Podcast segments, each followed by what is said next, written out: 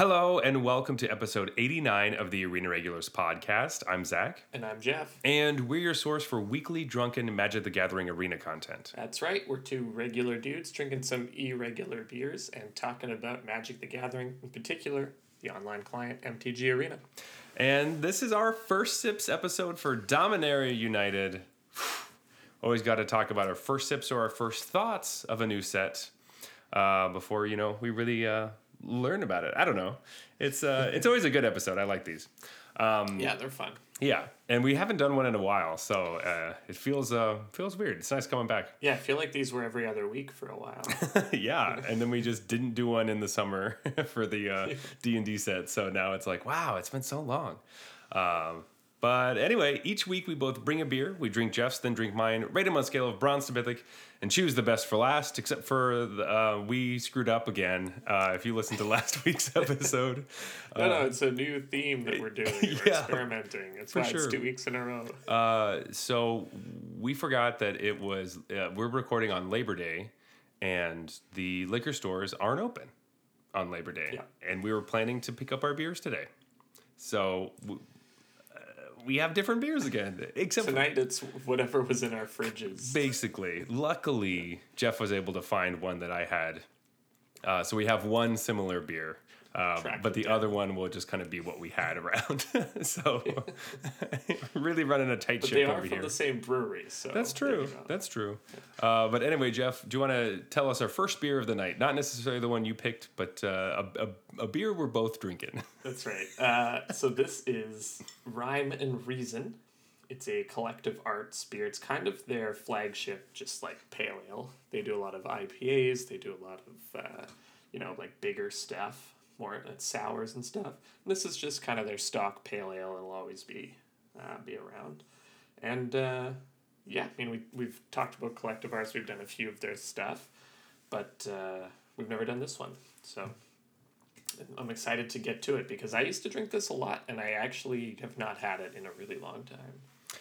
yeah, this is one of the ones that got me into this um, distiller or brewery distillery. Where's my mind at? I'm so all over the place. Uh, but um, it's one of those ones that's like it's been on our list to do for a really long time, and we always were saving it for a rainy day. And today is that rainy day. So That's right. Yeah. Anyway, we have some magic news. As you know, the new set has released on Arena. Dominaria United is out. You can play it right now in Arena, but if you're a paper player, you still can't buy those products yet until I guess the day this episode airs. But um, yeah, it's the best time to be an Arena player. The week when it comes out on Arena right.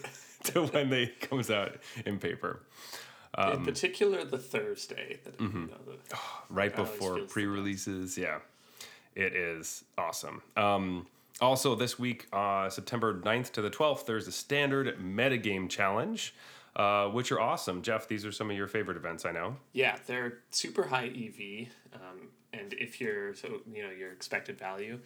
And um, if you like have been playing standard at all, that kind of gives you a leg up and you can uh, make quite a few like packs, uh, build your collection. They're- really good for building your collection. Yeah, because if you like go max wins, you get like what 40 packs or something, Yeah, I forget exactly what it is. I thought it was thirty, but it might maybe it's forty. something like that. I don't know. Something it's a lot. they might change it, um, but yeah, they're they're pretty great. It's a good chunk of wild cards, exactly. and it's not like like some events like the Arena Open or whatever. It's like yeah, sure, if you win, you get two grand, but so few people win. It's so hard. This isn't really like that. Lots, you know, I've even pulled this off a couple of times. yeah, I've done it. Getting to seven in metagame challenge. So Yeah, once or twice. So if I can do it, so can you.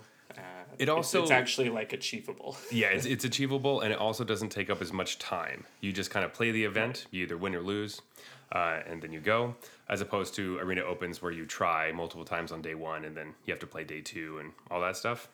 So definitely worth playing. Uh, they're great.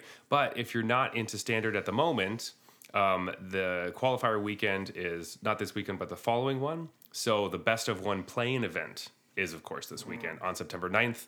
And that format is Phantom Sealed. So, good thing about Oh, this cool. Phantom Sealed, well, is great, but the midweek magic this week is Phantom Sealed to get ready for that. and then the the qualifier weekend is all Phantom sealed, and then the Arena Open in October is also Phantom sealed. So, uh, or sorry, I don't know if it's Phantom in the Arena Open. If you might be able to keep the cards, but it's still sealed on day one, and then draft day two. I think for the for the price tag of an arena open, I should get to keep my Yeah. six rares. Yeah, yeah. So I think that's what it is. But the good thing about this is that if you're interested in all those events, there are a bunch of times to practice playing sealed to do that, which is really cool. So you might want to start now with the midweek magic, which I guess just happened when this episode airs. But um, that's just a really I I'm good job, Wizards. That's really cool. You thought ahead and are giving people practice and time to work on these skills. I think, which is which is nice. It's really nice when they sequence things in a way that makes sense. I love it. Yeah, uh, that's not normal. Like even the standard metagame challenge, having it so early in the format where it's like fun and exciting, and I want to see deck lists from it because it's not all set in stone yet. Really cool. Like, good job. Yeah, I'm surprised this week's you know big tournament isn't like historic, but you can't use the new cards for some reason. That is because. Oh, like they would have had a historic metagame challenge like this last weekend, and you can't use the cards yet. yeah. Jeez. Because that's the kind of shit that we used to deal with. So I Yeah. think, thank you, Huey. Things are getting better. I don't know if he's in charge of this kind of thing, but maybe his ideas are I'm trickling just down. attributing every good decision to him. so- Yeah, good job, Huey. Um, anyway, awesome. Jeff, let's get into Dominaria United. Some of our first sips on the set. Uh, how, how does it feel? How you doing? How was your uh, your pre-release weekend, or or just playing it? Uh, I managed to play a lot more of it than I thought that I was going to. My uh, my son's sleep schedule is sort of coalescing into a, a more normal pattern, Heck yeah. and so I was able to stay up a bit later at night after he's gone to sleep and and play some. Although one night I, I kind of just let time get away from me, and next thing you know, it's like three in the morning. And my wife's like, "What are you doing?" I'm like, "Oh shit." oh shit! Sorry, that's, that's on me. oh man. Um, but uh, that should maybe tell you that I've been enjoying it a lot. Um, it's I think the limited format. You know, it, it's always so hard to tell on these first sips episodes which limited formats are going to be the ones that like we don't hate in in a month, and which ones are the ones that we're going to hate like next week. Because they're always fun at first, but this one seems to have legs. Like I think we all kind of knew like New Capenna is my go to example. I think we all identified immediately that like one of the you know color trios is just way better than the other ones. And then also there are only five decks and usually you get access to 10. So like there were some clues that it wasn't going to be a everyone's all-time favorite limited format.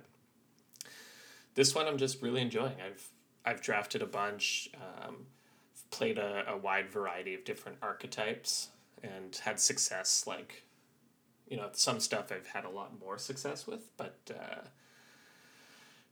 i wouldn't say that there's anything that jumps out to me as being like just awful you know? And sometimes you know even in week one you play against like like i remember what, what was it uh, midnight hunt or something Crimson we just like is it is it just me or do werewolves suck oh yeah. how can werewolves suck this is the werewolf set we knew that in like one week Yeah, that was frustrating. And I know a lot of people in Crimson Vow were like, "Ah, it's so bomby." You know, people just play uh, all these Right. bombs, and people are making lists of the all, the amount of limited bombs there were. Um, and yeah, I, feels less bomby. It, it doesn't feel super bomby to me. This this format. Um, I've heard people complain about the defilers at rare that they should have been mythics, but I think like outside of the green one, the defilers are not not that bomby. no, they they are good, and I I do like them. I've played with uh, all. I haven't played with the black one or the green one, um, but all the other ones I've I've played them. They I've had the red one so many times. Like I, Red I one's definitely good. have a play set of the red one just from literally playing it in my red decks. A four- deck with Yeah. two of them. So. That's insane. A four of 4 4 first strike is just an awesome body in limited because it like Yeah. a lot of the big creatures uh, that in green, like most notably, is that like common worm you see all the time, the 5 4 vigilance one with trample. Yep.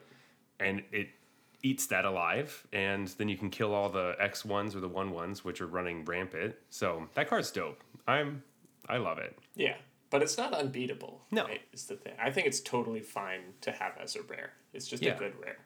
You know, it's not like oh, why did they print this at rare, which a lot of people are Suggesting. have. I, I can kind of see that with the green one, because the green one's like literally is just going to win you the game if it survives, and yeah. you can kind of sandbag it and play it, and then also play a green permanent right after, and it just feels like I can't beat that. Yeah. But uh, Which is what you want to do with those cards anyway. You want to get your value on the first turn. it's what I would say is like, I'll, make sure it's a consideration, right? Sometimes I just jam it. You know, if I have nothing else to do on turn four, okay, I'll play my four four first striker. They don't have any X ones. It's not that likely I'm gonna get value out of it. But I would say like I see too many people just throwing them out naked in situations where you maybe should have considered just playing it next turn and your two drop. That Yeah. you can like play for you know two two life instead of especially because you have to be wary because essence scatter is a real card and mm-hmm. it's uh, a- a card that you should be playing and taking. And i have eaten a few with essence scatters just because it's like oh perfect that's exactly the card i want to counter right now Yeah, a, a lot of people out there on the ladders haven't played against Essence Scatter in a while, and it shows. Mm-hmm. So, when your opponent bounces your bomb and then holds up two mana, they have a very clear plan. Mm-hmm. Okay, so maybe if you can help it, don't let them do that. Don't let them counter the spell. Play something else. Yeah. Um, I did have kind of a question as far as limited goes for um, what my experience has kind of been in the client is that I'm worried that it will feels a little bit like Kaldheim possibly, where in Kaldheim there was kind of like you can either play uh, five color like good cards or Boros aggro. That was kind of the the two decks that were being played. Um, do you feel that way? I don't. I don't know if I really feel that way, but I was kind of nervous coming into it that that might be the case. Yeah, I think that's the way the early metagame evolved, which is just natural because in a set with domain and fixing, and domain's like a cool thing to do or to shoot for in limited, lots of people are going to do that. Right? Anytime there's like multicolor sets, you always have to at least test out the strategy of I'm going to take all the common dual lands first and then just take whatever I want and play like a five color deck. You always have to try it. Like if they're gonna give it to you, you're gonna give it a go. I think lots of people are trying that. And then they're getting pummeled by the other people who realize people are doing that and are taking Boros aggro. Uh, and so it's like a natural f- state for a f- set like this to start in.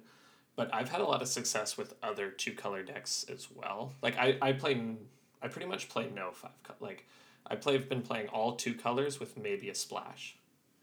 Um, because I just don't, I don't think the like domain deck is is that real. I see, uh, people love it. I play against it a lot, but I beat it a lot. So the the payoffs just aren't worth how hard it is in limited. I, I think people aren't properly accounting for how many games they lose because their first three lands are tap lands. Mm-hmm. But that being said, I've had by far the most success with Boros. and Boros, for whatever reason, for me, is always wide open. It's gotten to the point where, like, I need to be convinced not to go Boros. Like, at the start of the draft, I'm expecting that I'll probably end up in Boros because I value those cards really highly and nobody else seems to. And so as soon as one of them shows up, I'm I'm gonna con- oh that's a signal time to go Boros. and the fact that I keep getting like seven win runs from doing that is only reinforcing that bad habit in my mind. So Well, I, I don't know if it's a bad habit. It's just uh, it will be. I think it's correct until it becomes incorrect. You know what I mean? right, Like the hard part is gonna be breaking it. Right, I'm gonna it's gonna be like the end of the format. Boros is decidedly the worst, and I'm still like ooh. Ooh. Pass me this Boros, this gold Boros uncommon. I guess I gotta take it. I gotta take it. Oh yeah. No, I was playing. I, so I went to the paper pre-release, like I was talking about last week, and um, so I've paid. I think I've played a bit more sealed than draft, just because I was kind of. I played a couple sealed on arena before I went, just to kind of get ready for it. And I had decided that I wanted to be aggro, um, if I could, because that's just what I even in sealed. That's like I knew people were going to try to be greedy, and that's what I wanted to do. Uh, I I love playing aggro in sealed. It's al- always what I'm hoping to open is like a tight aggro deck in my sealed pool because people get so greedy in sealed. Yeah, um, which was the case for the most part um, of people I played against. But um, I did end up opening Liliana of the Veil, which was awesome. Pays for the pre-release. It, it, it did, except for I'm not going to sell it. I'm going to keep it. But uh, it was right, you can tell yourself. yeah, I could tell myself that I just bought. I yeah. Anyway, um, but I also got the Defiler, the White Defiler, and the Archangel of uh, the Wrath. Oh, Is that what it's called? It's a nice little black white deck, and you can splash red to occasionally hit that multi kicker. Yeah, it was pretty good. So I was playing white black, and then I actually was splashing green because I had those. I had a few different uh, cards that had green kickers. It was like that. Uh, the one in the white for the two two um, soldier. That's a two two, but if Yeah. you kick it, you put a plus one plus one counter on somebody.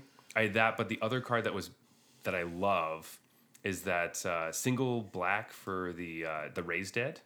But if you kick it with green and another generic, then you get two cards, and where one is a permanent or something like that, and you gain some life. That card's really awesome, and I I just I love the rate on that. So I was like, well, I have to play this. So basically, playing all two drops, and then some uh, some crazy bombs with reanimate spells, and that was my game plan, and it went really well. So, yay! White bears, I love it.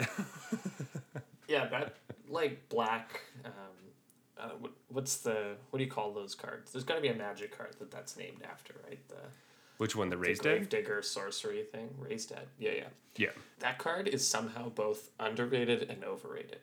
like, it's good, and I feel like nobody has identified it as such. People think, seem to think it's trash or amazing. Oh, no, that is just No, in no, the it's middle. just like a. It's just like a above average. Like it's a good common. I think I think it's like it's really good to have one, right?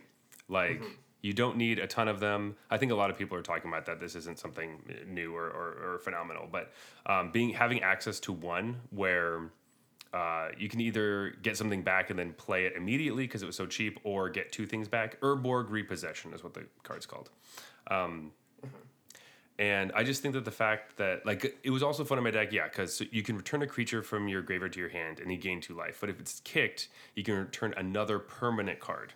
So in my deck, I could return my Liliana if I needed to, which was really sweet.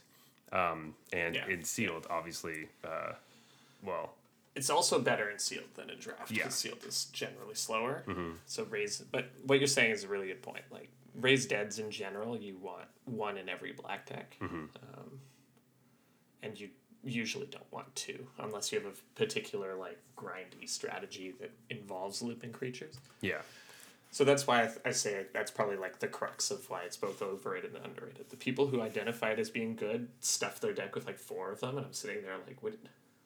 What are you doing? why? yeah, um, you're taking this way too highly. Yeah, exactly. Because I see it go around, I'm like, ooh, I really hope I can get that back.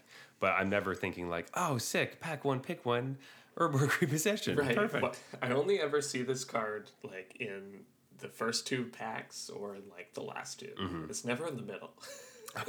That's this is by the way like a early front runner for the card that I am never gonna play because I know it's good, but I don't value it as highly as the other people who know it's good, Mm-hmm. and so it just ends up being one of those cards that I, I like in particular just don't really get to play in this format because I'm not willing to take it like second. Yeah. Like I'm not gonna take it second. Fuck you. So then, of like some of the commons, what are like what's the card that you rate the highest? That you're like, this is yes, this is the card I want to play. I'm so excited when I see this. This is why I'm. Yeah. I mean, besides the uncommons and Boros, but like, what are the the common Boros cards that get you in there? yeah, for me, no question. Currently, it's Lightning Strike. Um, Sure, That's yeah. I think just like the the best common in the set. It's so far it seems like it's by a lot, Mm-hmm. but there could be some commons that I'm forgetting or or underrating right now. Um, in terms of like the actual Boros strategy, I think one of its strengths is that it has a lot of really commons that are very good for Boros and not that good for anyone else. Mm-hmm. And so that's part of what makes it I, currently, I think the best deck. Like you're looking at Griffin Protector is just okay in everything else, but it's very very good in Boros, Mm-hmm. and it's a common. Um, what's the squad? The like three one haster that can make two additional one ones when you kick. Keldon Strike Team. Yeah, if we're talking Boros in particular, this is the card that I'm always taking something else because I know this will wheel to me as the Boros player, and then just getting like a, an absolute slam dunk ninth pick, tenth pick card. That's amazing. Unreasonably good card for my deck to be taking it that late. Who is who is in your drafts? Because this is a card that I'm actively looking for and will pick over other cards, and I never see it. Like I just don't see it. So I'm like, Dude, I'm what? telling you, Boros is always wide open in my drafts. Oh, you're so lucky. And then I'm just like, I guess I have to go Boros again. And then I'm like, just kidding, I love it.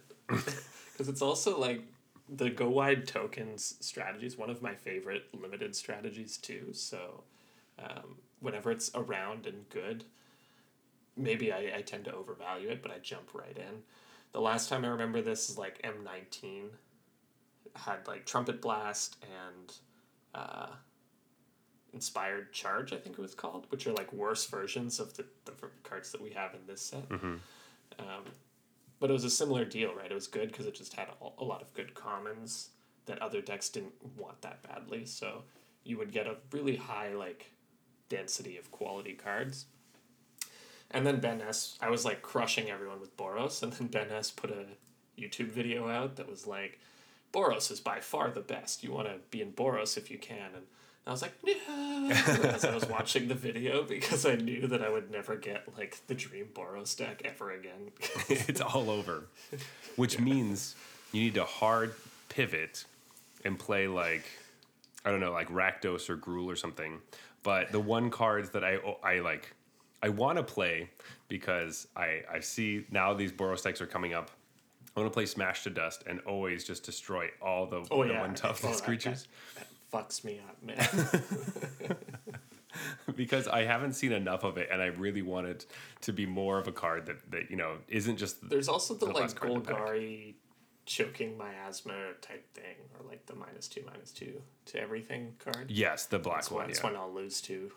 that one's quite a It bit feels better like it, I think it's it, it feels like if it's not one of those cards though, the Boros deck is, is not gonna lose. Yeah. you need something like that because it just it does too much damage too quickly while also building out its board. yeah well It's crazy that I can play like Captain's Call, make three one ones, and also that generates a five power flyer. So it's like gonna clock you and also build my board out. Exactly. And I like I really like shout out to Argivian Cavalier. That card has been really mm-hmm. Overperforming for me. I thought Enlist. That's was so Enlist. Okay, we're talking about Boros. Yeah. I want to talk about Enlist because we didn't talk about it on any of our other ep- episodes. And it's normally this type of mechanic where I read it and I was like, man, that sucks. This sucks. But then I was thinking about it a little bit more, and ultimately, I'm just really surprised that they brought banding back to Magic. I never thought that was going to happen, um, and that's kind of what this is. it's it's it's kind of like It's banding, but like less complicated. it makes more sense. Yeah. But just having the ability to be able to take your two-two and be able to, you know, finagle a way to to have a good attack, which normally you would have to give another card to or like present a combat trick or something, so that you can get through like a a four toughness creature or something like that. Having it on board every turn and them having to decide every turn, "Ugh, do I want to get rid of this so it doesn't keep chunking me for four or what? it it becomes a lot better because then this, you know, three mana two two that makes a one one attacks as a three two whenever you want. Like that's it just will. So Yeah.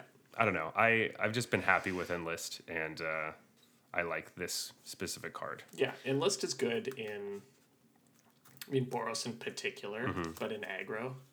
The way to th- that I think about Enlist is like it lets your dorky early creatures get in damage later Mm-hmm. because it's like, oh, I have a 2 2. It hits you a couple of times, and then it's maybe, if I'm lucky, and then it's brick walled by something. But if I have a 3 4 Enlist trample, then that 2 2's power gets added to my 3 4. And so the 2 2 is still providing pressure and still being relevant. Um, and, you know, if I, if that 3 4 instead had a different uh, keyword, like even flying or something, it's a much stronger keyword on, on the surface. I'm still only getting in three damage instead of the five, so the two two's not adding that pressure. And so I like to think of it as sort of giving one. It gives. It doesn't give all of your dorks pressure, right? Because you can only do it once. Uh, but it gives one your best dork uh, stays relevant longer, which goes a long way in an aggro deck. Yeah. I should point out though, make sure you know, it's not as good as it looks because it specifically says the creature you enlist can't have summoning sickness. Yes. Uh, I thought it was like bonkers. You were saying it looked bad, and I was like, no, it gives everything haste. That's fucked up. No, and I knew that, and I remember reading the sickness part, and I'm like, oh man, okay, so you can't like turn two enlist creature, turn three, tap them for the enlist thing. oh yeah, I like uh, had the two two enlist. I slabbed my three drop, boom boom boom, attack all, like speeding through it, and attacked my two two right into a three three. Oh, And I was just like, oh, oh, why, why didn't it let me? Why didn't it let me do the thing? And then I read it as like non-summoning sick. uh, yeah, I gave my opponent the oops. He gave me the. They gave me the sorry. yeah, because they they know it's early in the format, right?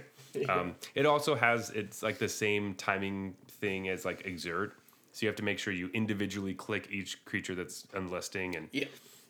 all that. So uh, that tends to be fairly important. But um, the one enlist card that I've just been like, you know what, this thing freaking rocks, and I I love it. It's it's not Boros, but the Linebreaker Baloth. Yeah, that card's really good. This fucking card, it's the uh, three green green for the four five that can't be blocked by creatures with power two or less. And then, so I was playing in sealed, and I had this with the Territorial Maro. And so I was just enlisting the Territorial Maro onto this guy. So he gets like plus eight power. And then I attack, and they can only block with like one creature. it's like, this is Yeah. awesome. Yeah, obviously, any sort of evasion with enlist is nuts, and they make that clear by making all of those cards uncommons. Mm-hmm. Like the flying enlist creature is very good, because it's like, oh, if you don't have a flying blocker, You I'm going to be attacking you for like five or six. take it. with this thing. I just I'm, I'm just really happy that it, it actually turned out because a lot of the Boros mechanics can end up being kind of shitty. Um, and so it's nice when this one isn't like crazy overpowered and so strong like you were thinking it originally, but is still helpful in certain cases where um, it's not like, oh, you want to have a bunch of creatures, but your abilities only work if you attack with one, which isn't the case. You can still attack with more and all that. So I'm, I'm just happy with it. I like the way it's playing out. Like I'm putting a one three vigilance in my aggro decks, and like, Mm-hmm. it's one of my star two drops. yeah, You're like, fuck yeah, this card's sick. Um, that is nice. One card actually that um, I think I, I'm pretty sure it seems bonkers to me, but I don't know how everybody else is feeling about it. But uh, have you been playing with Shadow Prophecy? I don't play.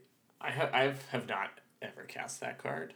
Um, Because is that like the instant speed divination? it's an instant type thing? yeah it's it's basically instant speed divination but you get to look at the top x cards where that's your basic land types so it, you need two at least to make it a divination Oh yeah, right. but it's instant speed you lose two life for it So but the floor is not quite a divination, but it might as well be. yeah basically gonna- like you don't want to play it in mono black but um so so using it to try to find your other land is not the best but really Right. It, it doesn't help you in that situation where you had you drew swamps on swamp. Yeah. But it still to me, I was playing a couple like Dimir like tempo games. And you're just holding up your essence scatter and then you play and when they don't play a creature or, or don't play anything that's worth countering, you just shadow prophecy and you have uh, maybe a splash or a couple duals and then you're just like looking at four cards and picking the best two and you're like this is this is awesome. I I this card's so good. um, so I've been really happy with it, and especially when you dump the other cards in your graveyard. So if you're doing any reanimate shenanigans, um, which we have a pretty good one, it's uh, it's I've been I've been really happy with that card. Same kind of situation. I don't want too many of them, but Yeah, uh, it does seem like good in exactly that blue blue black control for sure.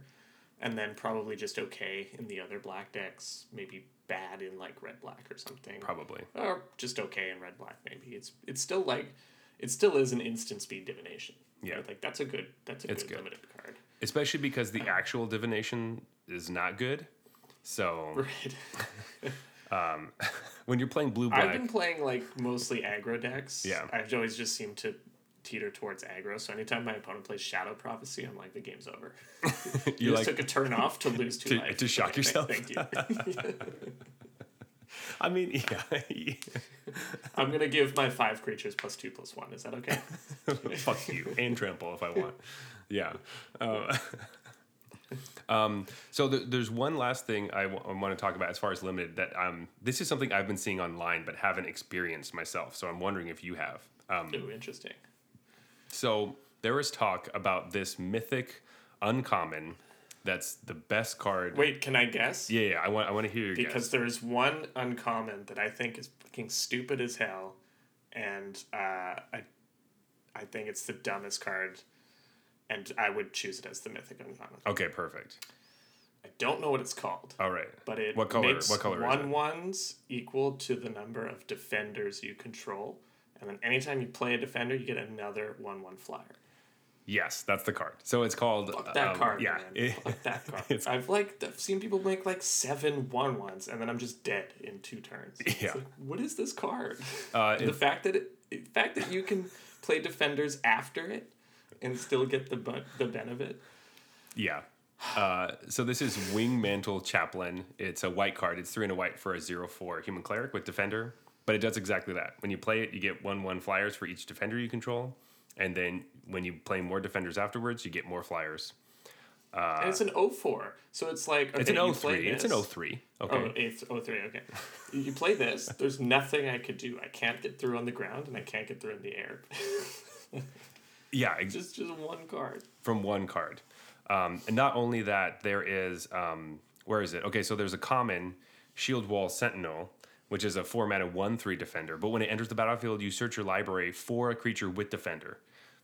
So Yeah. you can turn four, go tutor up your mythic uncommon, play it, get two birds, and whatever other defenders you had. It, and the thing about this card is that it's it is still good by itself, just be being having that little combo in your deck, being able to go get it.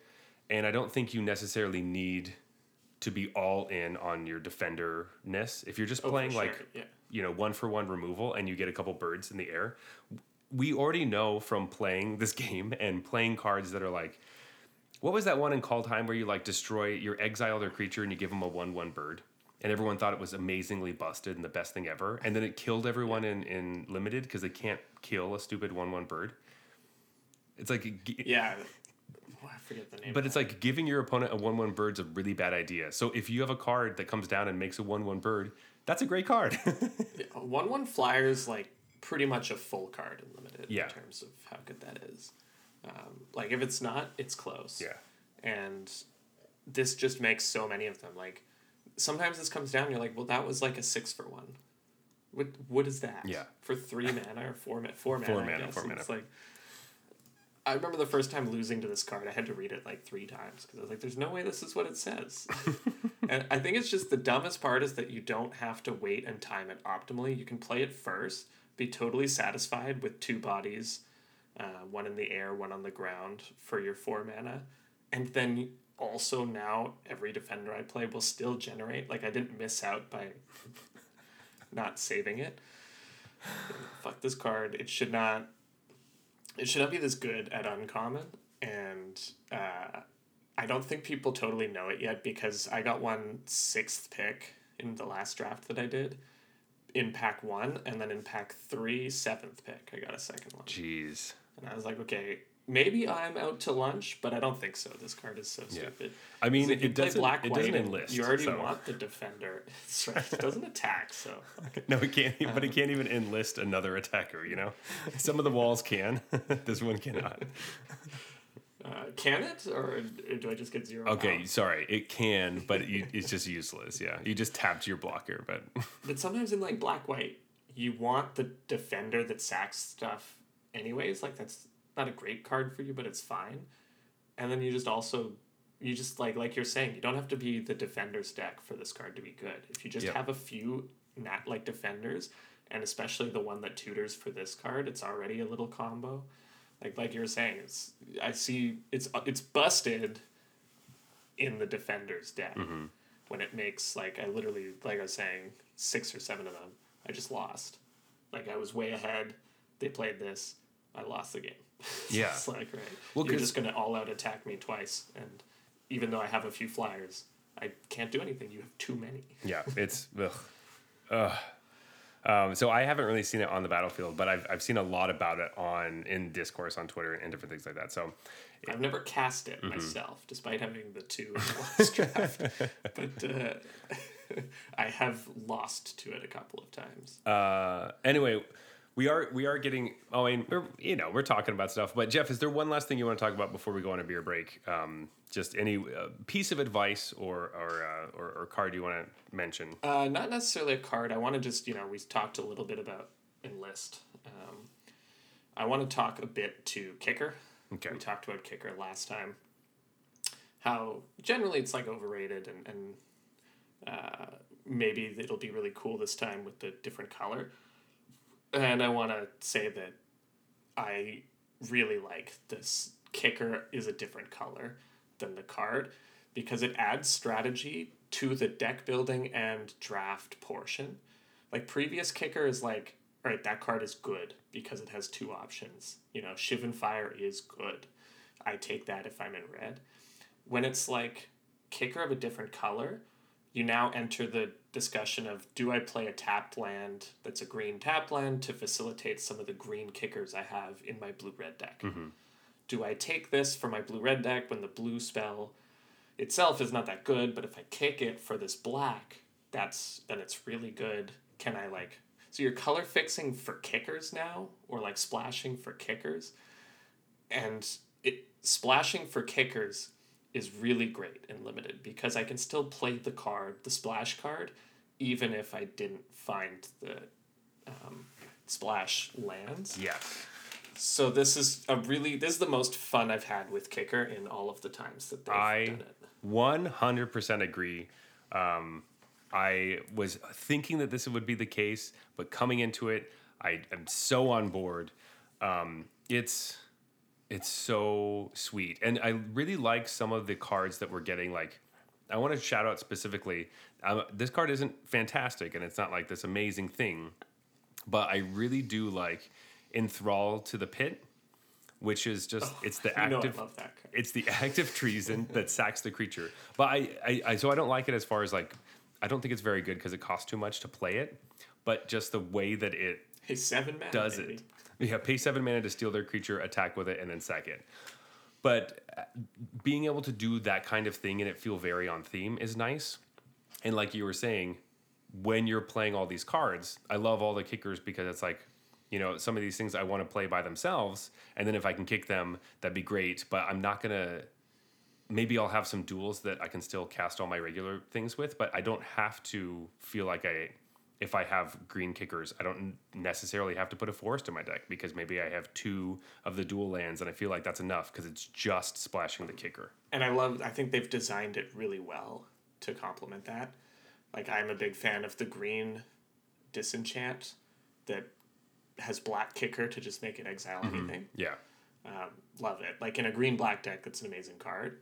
And then in any green deck, it lets you sort of main deck a disenchant and throw a couple of the green black tap lands in and lets you like spike that, hey, sometimes I hit the black land and I have this card and it's awesome. Yeah. And then sometimes you'll just you'll have a dis- disenchant that you wouldn't normally have had in your deck and that's like crucial and you, even without the black mana you still get rid of an enchantment. Yeah, because even like the the splashing of all the other uncommon like dual cards, um, those obviously you're thinking a little bit harder because some of them are double colors, and so that splash is so hard. If you're like, if I don't know, you're you're playing blue black, but then you get uh, like Tatyova or something. You're like, I can't double splash a card like that. Um, Right. So having these little teeny splashes really add something. And I, you're playing against people and they're playing these dual lands. You're like, I don't know if you're playing that just for domain cards or because you have a kicker card in your deck, you're gonna do something Right, with or there's no splash. giveaway. you just don't know. Like- it's like really exciting. Like I, I can't. They might be playing it just because of the four four reach that domes me for the number of lands they have. Like, Exactly. that, that card's really good if they doming me for four. I have no idea. So it's it's really, it's it's just been a joy. I I kicker. I never liked kicker. I like kicker. Not that I sorry. Yeah. I don't.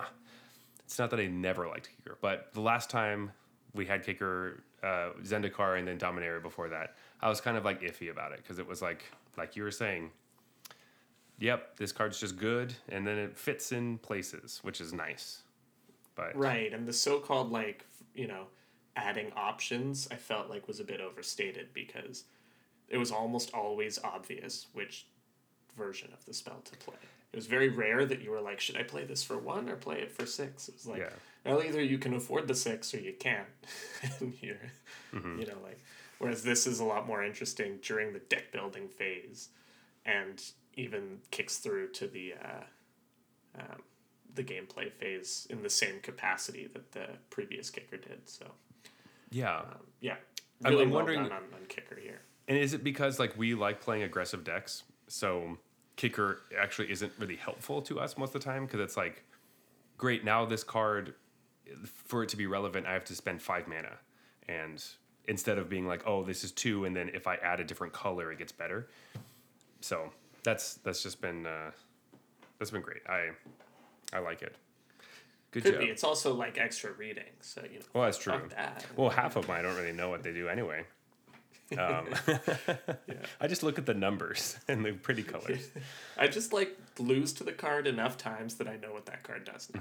It does something. It just like it goes on the stack and I concede. That's basically what it does. And did. then I see that like, oh, one of my creatures got bounced and the other one got killed. All right, that's what that card does. Yeah. or that bounces it to my hand, or sometimes it goes on the bottom of my library, or I'm like, wait, what, what, what the fuck just happened? where is this card going? Uh, um, anyway, yeah, I've been like two color and exclusively splash, like I said previously, and the splash is always just like a kicker splash. yeah, I don't think I've ever actually splashed. Oh no, I splashed the green black rare because yeah, that's a sick card. But Mm-hmm. I mean, uh, like, like you, you got it. You gotta you gotta splash sometimes. You gotta keep life splashy. Um, one last piece of advice I'd like to remind everyone uh, that we do have a fun tapper in the format. This this clockwork drawbridge, the wall. Um, good tapper, love it. Uh, just make sure you read your opponent's cards. If your opponent's cards uh, might have a tap ability, not a when it attacks ability. Uh, so don't make the mistake of tapping down this uh, Selesnya uncommon that pumps their entire team when it taps. Um, don't do that. I that's a really specific piece of advice. I mean, Yeah. surely that's not something that happened to you. no no no no no no. I would never do that. That would that would never happen to me. I'm not dumb enough to uh, tap their four four and then give all their creatures plus one plus one counters. That that would never happen to me. No. Uh, but uh, anyway, with that, Jeff, do you want to go on a beer break and uh, grab some some other beers we have in our fridge? Yeah, let's do it. This beer break is brought to you by our patrons over on Patreon. That's right. You're already supporting the show just by listening. But if you want to support the show even more, the Patreon is the best way to do that. Plus, you get to vote on your favorite co-host by buying me a beer. or buying me a beer.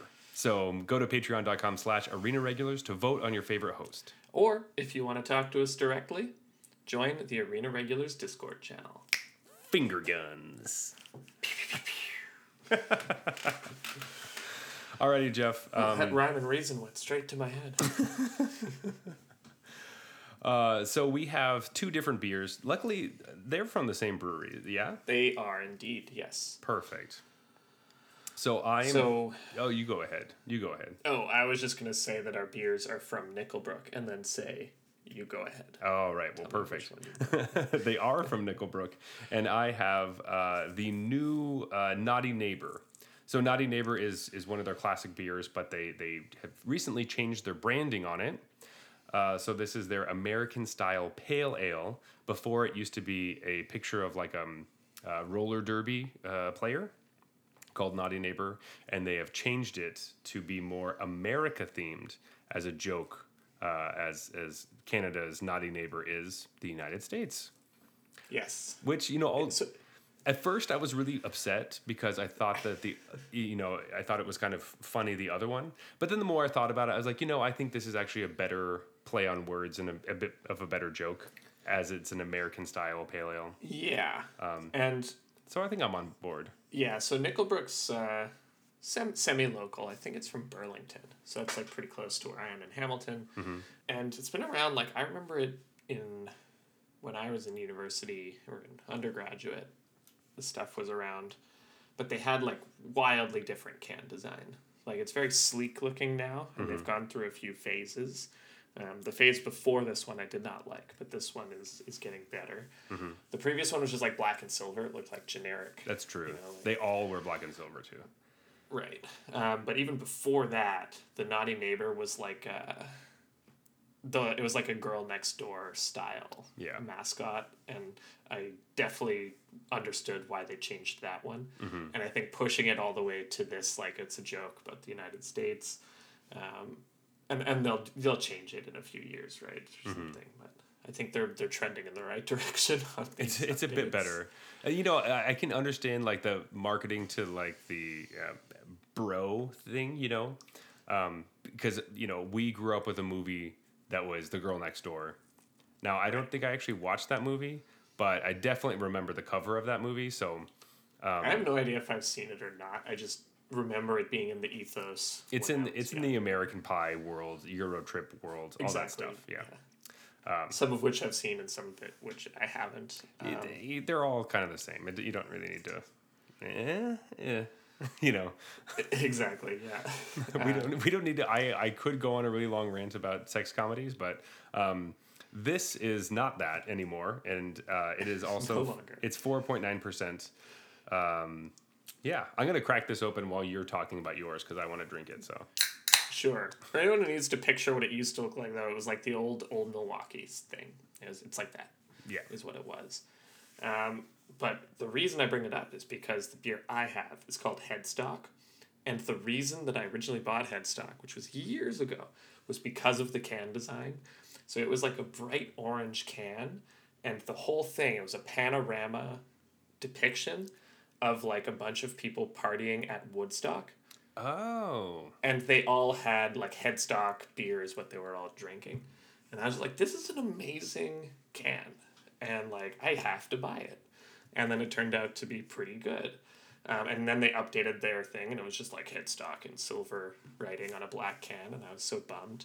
And then now they have this, which is like, it's, a, it's an acceptable middle ground. It's just like an orangey can, which, you know, the can used to be orange. So I like that they did that and it's just a picture of like a Gibson style, like Les Gotcha. Paul headstock. Mm-hmm. it says "Stay Classic" on it. Like, okay, Yeah, okay. I can, I could get behind this. It's not like the sweet, like crazy Woodstock can you used to have. I think they were like. To get an image of it, it was a little similar to kind of Flying Monkey stuff because it was very hectic and colorful Gotcha. and Yeah, a yeah. lot going on. But what I liked is that when I sat down to like look at the can, I noticed a bunch of things. I thought that was actually kind of cool. that is and it attracted me in the first place. But Headstock is a West Coast style IPA. It's like seven percent, um, and I think of it as like a classic because it's one of the first craft IPAs that I got into, and I got into it mostly because of the can design. So Nice. that's why I've just talked so much about can design. hey, it's really important, man. Um, that's one thing about collective arts that you know they have rotating artists that are on their cans. So um, it's interesting to Marketing see. works on me. I'm not. I'm not one of these people that's like, nah, it doesn't work on me. Like, nah, it totally does. Okay, people that say marketing doesn't work on them are fucking lying. So don't listen to them. Marketing works on everybody. But they might be lying to themselves. in Their credit, they might actually believe that. Yeah, but but they're still lying. um, They're still wrong. That's, that's the main. that's the important point here. uh, anyway, um, we are about to be really wrong, probably, or at least Oh, I am. Oh yeah. in our worthless lot segment. We're bringing it back. This is our uh, fan favorite. Uh, people are always clamoring, "Where's the worthless lots?" Just kidding. I don't think anyone says that. But um, anyway, we love it, and uh, we are, as always, talking about um, cards that we think are worth a slot in standard from the new set. And then at the end of these, uh, the the set's life, we'll kind of go over and see if that was, you know, right or wrong. My favorite part is reviewing them because It- I'm like, what were we thinking? This card, Yeah, was good." this and then whenever we get one right, I like remember that forever. Like, remember when I said Lear was going to be good? That that was crazy. That was good, and it went to the world championship too. Um, all right, so Jeff, we can do two different things. Last time we had a worth a slot segment, we flipped a coin to see who got to go first because it was there was a very obvious first runner. This time we also have a very obvious first runner, and I won that flip. So I think as the gentleman I am, and I'm so I'm such a gracious co-host, and I really think that I am just so humble that I will let you have the first worth a slot. Hmm, okay. I was going to say, you know, I, I try not to pass up on an opportunity to flip the ceremonial toonie, or you're actually the one who's going to flip it. That's so true. Okay, you know, hey, To I, have I- the toonie, ceremonial I- toonie flipped on the show. that's true. I did give you the opportunity, but I could get the toonie um, if I if I have it. I actually it's If you don't have it, I will go first. all right. I don't have it in my possession at this exact moment, so I think we should just let you go first. Zach, if cash is a little tight, you know that's gonna just let me know. I'll uh, I'll send you two dollars each transfer. You're the one with like who just bought a house and has a kid, and like I'm the one who doesn't have any money. Guys, that hit me up for a fucking toonie. All right, Jeff. Uh, before we get started, do you want to remind everyone um, what the worth a slot uh, uh, system is? Absolutely. so so All right, so worth the slot is when we look at the set, new set and we have played very minimal amount, and we decide to make some recommendations on cards that are worth a slot in your deck. Um, now that might be just one of, it might be four of. We'll try to specify when we talk about the card, but basically we've organized them into different shots we're taking, um, and they're themed around uh, baseball, right? No, No. oh, it's uh, it's a soccer. no. No. Well, the first one's a we- layup. Wait, should we change it? Should we change it every time we? every, every single time. Yeah. We should just make it like lacrosse themed. So so we don't even know what it is. Anyway, this is way off topic. This is so ridiculous. Jeff, obviously it's basketball. Fuck. oh shit, shit. Okay, basketball. Um, so first up is a layup. These are the cards that we think are sure to see play. Um, then we have our three pointers. These are cards that usually it's like cards that we would like to see play and think actually have a chance, but aren't holding our breath on necessarily. Like they might, we know we we acknowledge there's a reasonable chance they won't make it. And then we have our half court shots, and these are like, these are really you know like it's possible. It is technically possible that people decide to play this card. It is a card that was printed that uh, people could make a deck around. and you know, I don't think any of us have hit a, a half court shot yet. But like, No. you know, once a season, somebody hits one, something like that, right? Yeah, So- yeah, exactly. So there you go. Um, all right, Jeff. With that long explanation, uh, let's get right into it. What's our first layup? All right. So our first football layup is gonna have to be Liliana of the Veil. Bing, bing, bing. This card is amazing. It's already popping up everywhere. Um, I played like a quick standard league uh, the other night, and uh, it was a lot of Liliana mirrors. Um, Oh, I did play Yeah. against mono white once, but everything else was a Liliana mirror. Uh, and, you know, I just kind of think, spoiler, that uh, black might just be the best color and standard at the moment. And Liliana is a big reason why. Card's very good. If you're sitting back there being like a Liliana hater, not sure why you're choosing that position, but I would argue that you haven't played with or against it enough. I agree. This card is awesome. I had it obviously in the pre-release. It was awesome there too. Um, lots of fun. So this puts me in a rough position because I have a card written down for my layup that I want to talk about, but I don't know if it's really going to get there, and I don't know if it's for sure a layup. But I think I'm just going to pick it anyway. Do you want to take my the one that I was going to have in case that uh, No. I lost the, the coin flip? No, because I'm gonna stick with my guns, and I kind of knew, but we'll see. Um, so I'm gonna talk about um, my layup is Serra Paragon.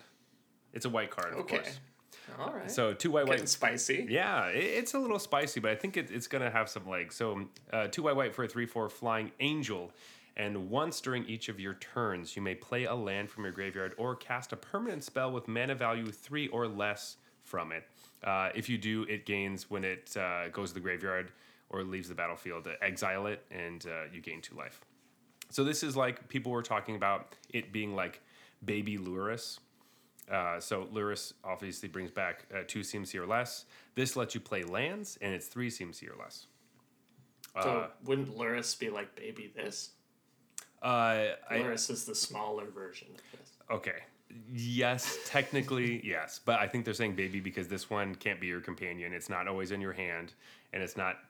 And because Lurrus like has babies, right? Like Lurrus is a mother, or it's like. Oh, Well, okay, there you go. Really meta. Yes, you're right. Lurrus does have babies, so this is one of the babies that hatched. Um, I, I would like a, a test on this to make sure Lurrus is actually the, uh, the parent. baby. Yeah. Um, anyway, so a couple things about Serra Paragon. This is the kind of card that uh, it can go in a couple different decks. Notably, uh, obviously mono white because you have a bunch of three CMC or less creatures. This costs four, which is perfect because you don't want to. There's a lot of cards people have talked about being like, oh, it goes in mono white, but it costs like five, and you're like, five is just a little bit too much. I think four is the best place to top end off at and you can start pulling things out of your graveyard. Plus, it's a 3 4 flyer, which is great.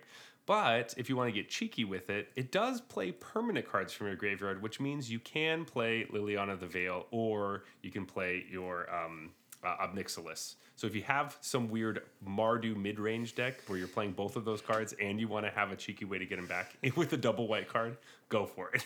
If you decide to play a three color deck, but not one of the three color decks that's supported in the format Yeah. by the tri lands, then this is because you have a domain sub theme as well. Um, Yeah, so I'm also high on Serra Paragon, and the reason I'm high on it is similar to what you just said about Liliana, but I was actually thinking it of it from the other point of view. This card is very good against Liliana decks because Liliana makes you like discard, and you're always like, do I discard my land or do I discard a spell that I'm going to play later? Like, you get into this really awkward spot because you know you're going to be discarding every single turn. It almost like undoes your draw step because you it's hard to develop your your lands and your your board your board. at the same time, and this lets you do that. You play this, you have to have another creature to s- protect it from Liliana's minus two, but once you've accomplished that, this fights against Liliana. You discard a land, you replay the land from this. Um, and like you said, is amazing with Liliana as well because not only can you play the Liliana out of the graveyard, you can discard a land from the plus one yourself from your Liliana and not worry about actually losing that resource. So I think the fact that Liliana is currently a big part of the metagame and I expect it to be going forward means that this is even better than it usually would be and it's already a pretty pushed card. There you go. Hey, I couldn't have said it better myself because I didn't. Um, I love that. This one actually was my pick Okay, if I was going second. Phew. All right, I picked the, the the correct one. It's perfect. Um, And I think there are a couple other options, but mostly like the really the set is sort of like it has a couple of really good cards and then it's kind of flat in power levels. So it's yeah, I really don't know which cards are going to make it and which ones won't. well, I I think you'll be excited about some of my other picks. Um, but anyway, go ahead. What is your three pointer? Is it fucking Ivy? You're not you're not picking Ivy, are you? I you'll see. Okay, so there are a couple of other cards um, that I was thinking about, but I'm I think they're good enough that I don't want to list them as three pointers. So I'll list them as like honorable mentions to the layups later. Okay. maybe. Sure. Um, add add an addendum to our our usual system here. Um, let me just make sure I gotta find the card. Make sure I'm reading it properly. Now that I'm reading it, I'm wondering if this is also too good. But you know what? For my three pointer, let's go for this. I'm gonna go with Leyline Binding. All right. So this is five and a white for a flash enchantment. It has domain, costs one less for each basic land type among lands you control. When it enters the battlefield, exile target non-land permanent until it leaves the battlefield. This is like really aggressively costed. Because if you have like a plains and then uh Grixis Triumph, let's say, uh, it costs two. Yeah. Like that's, and this card is amazing at two. This card is okay at three and amazing at less than three, um, just in the text box. And so I really think it's just not that hard to enable this, to turn it on. Now, if you see this, it's probably going to be in a domain deck. And so that's why I think it's a reasonable three pointer is that if the domain deck is a thing, this is going to be a big reason why. And this is going to be like their removal spell. They're going to be playing it for one white mana all the time. Like you should just expect this to cost one white mana in that deck. And uh, this is like the best removal spell ever at one mana. So um, if the domain deck ends up having legs, then this will be a huge player. I'm my guess might be that the domain deck is sort of tier two ish, um, but good. And so this might not be at like the top of the metagame, but it'll probably fluctuate in and out when decks start to forget about the domain deck a bit. Like it's it's gonna go over the top of them. Um, so as the metagame like ebbs and flows, slows down and speeds up, that deck could probably come in and out of tier one. Um, so that's why I think instead of being a layup, this is just a pretty solid three pointer. Yeah. I agree with you. I think if this because this is a card that I was like, you know, it's felt like a layup to me. So I was like back and forth whether it's like, ah, is it gonna get there? Is it not? But I think I was having in the context of Explorer a lot of the time because I think with having Shocklands and and uh, all your Triomes and stuff, this is just so awesome. True. Um, yeah, I'm thinking about this in standard where your only real access is Triomes. And Exactly. So, and you want to be at least three colors t- to play this, right? Because like I said, it's it's it's good at three. You probably wouldn't play it at just three mana necessarily. Like that would be that would be metagame dependent. You wouldn't be But, uh, you wouldn't be drawing it up like that. You'd want some off color stuff just to to be able to make it cheaper sometimes. So Right. But I think it's a phenomenal card, and uh, I think you put it in the uh, just the, the perfect slot where yes, this card's going to be all over the place if we have this like huge five color deck. Um, but if not, it might not see very much play at all, just because um, we still have March of Otherworldly Light, um, which people are still playing on one. So um, Right. obviously this fits a different bill, but uh, yeah, I think uh, And I think you'll see a lot of it in the early game because people are going to want to try the domain deck. Same thing like with limited, right? People are going Mm-hmm. Exactly. to want to get greedy and try the five color deck because that's fun. It's fun. It's super fun. All right. So um, it's funny that we were talking about standard being such a black heavy format because I'm going to talk about another white card. you know, black's the best color in standard, and then white card, white card, White card, white card, white card, white Um, so it's hard for me not to talk about this card because it's these are the kinds of things that I, I really like and I, I love that this card kind of jumped right into a spot that rotated out. Like we had a card that kind of did this it left and this one jumped right in there. So i'm going to be mm-hmm. talking about anointed peacekeeper.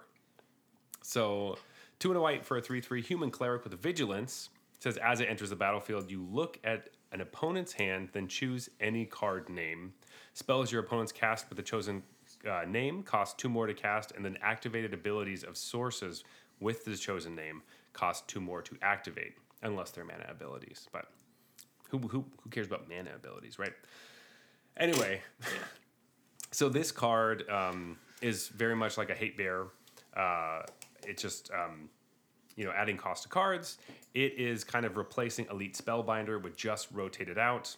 Um, I probably would want the three one flying body more than the three three with vigilance, but the fact that this also helps you against the planeswalkers that are running around is really helpful because you can look at their hand and not pick a card that was in their hand.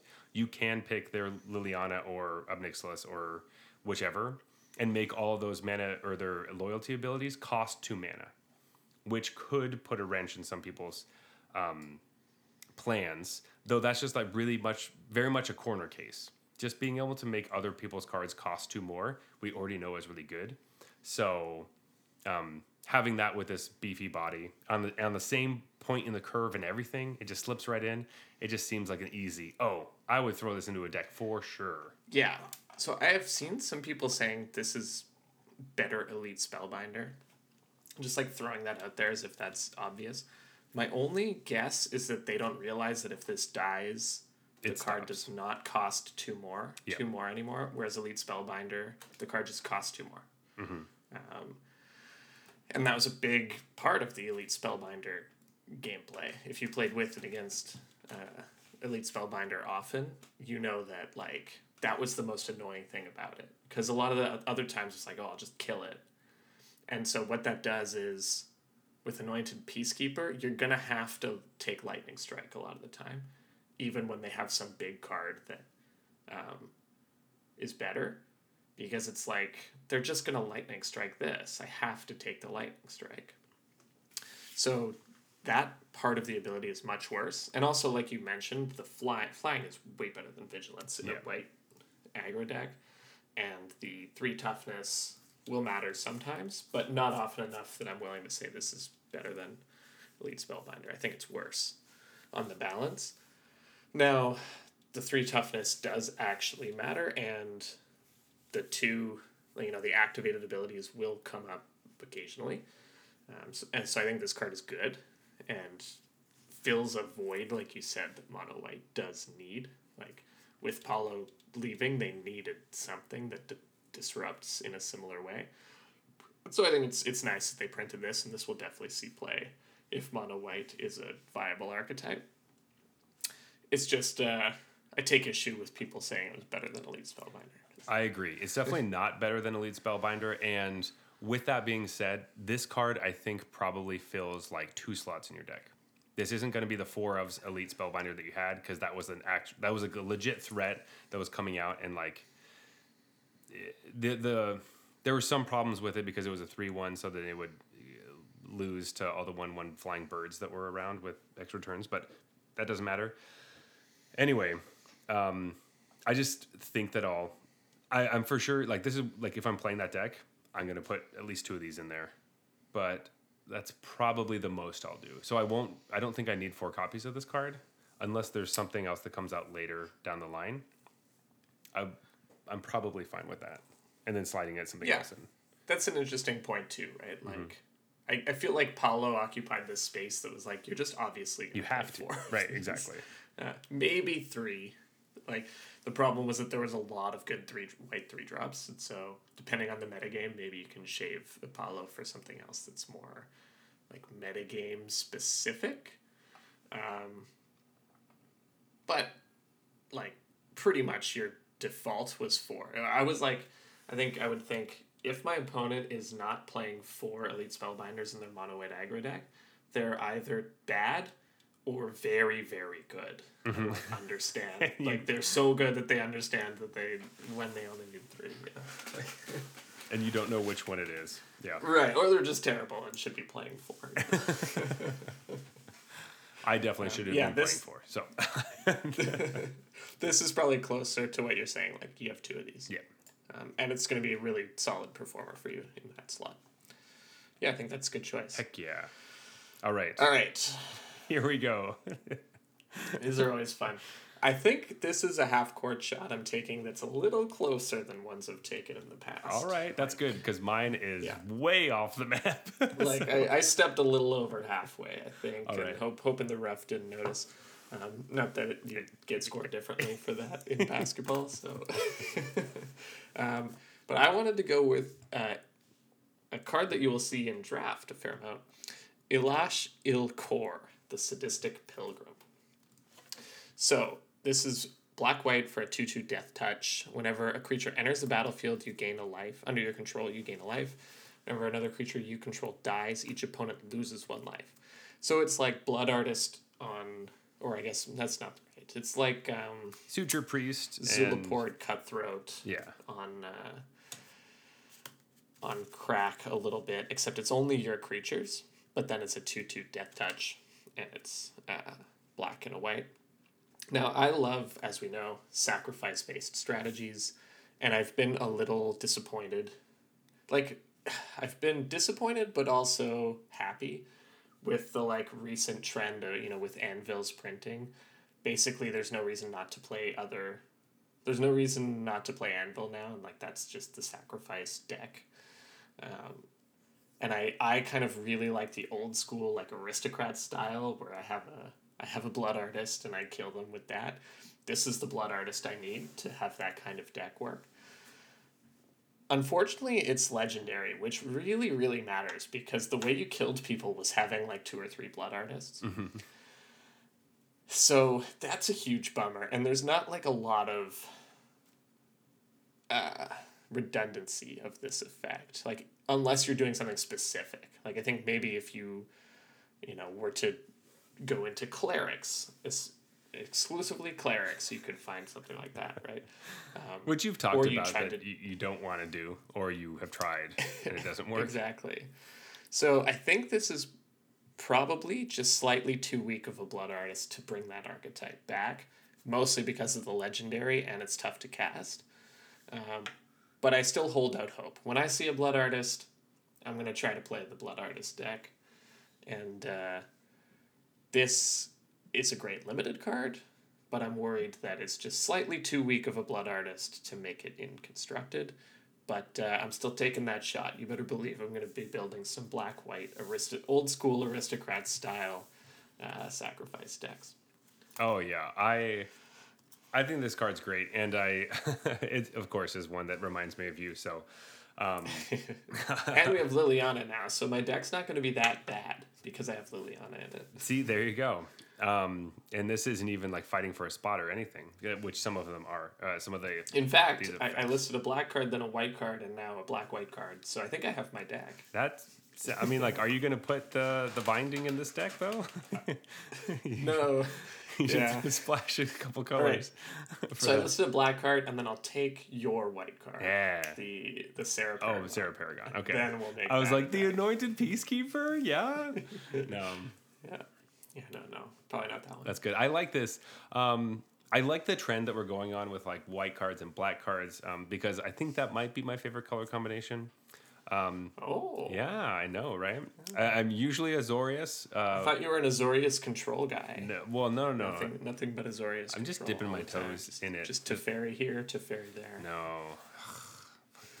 anyway, so there are two cards I was looking at specifically for my half court shot, and they're both ridiculous. And I don't know if I should go with the more ridiculous one or the one that like actually could be played. Um, but I think I'm going to go with the one that might actually be played, uh, which is going to be funny because when I say this to you, I don't know what you're going to think, but uh, whatever, who cares? All right, so we're talking domain, so we're going five color Jodah the Unifier. I was just looking at Jonah. I was like, I bet it's fucking Jonah. It's gonna be fucking Jodah. All right, so Jodah costs WUBRG, white, blue, black, red, green for a 5 5 legendary creature, human wizard, legendary matters all over the place. He says legendary creatures you control get plus X plus X, where X is the number of legendary creatures you control. So he's a legendary lord. Uh, so when he's sitting on the battlefield, he is a 6 6. Just remember that. It also says whenever you cast a legendary spell from your hand, exile cards from the top of your library until you exile a legendary non land permanent with lesser mana value. You may cast that card without paying its mana cost, put the rest on the bottom of your library in a random order. So basically, you're just cascading legendary creatures into more legendary creatures. Or you're casting legendary creatures into planeswalkers. So uh, specifically the fact that we do have again Liliana because we're going to throw Liliana all over the place, but um, being able to have like playing a big legendary creature into another into a planeswalker as it's coming down seems nuts to me, or a planeswalker into another planeswalker, just just imagine. Oh, okay. So like giving everything Cascade is is fucked up. yes. We already know that. First off, uh, when it, yeah, playing Cascade and every card in your deck cascades essentially is pretty fucked up. Um, and it's it's even it's cascading cards that you actually want to play.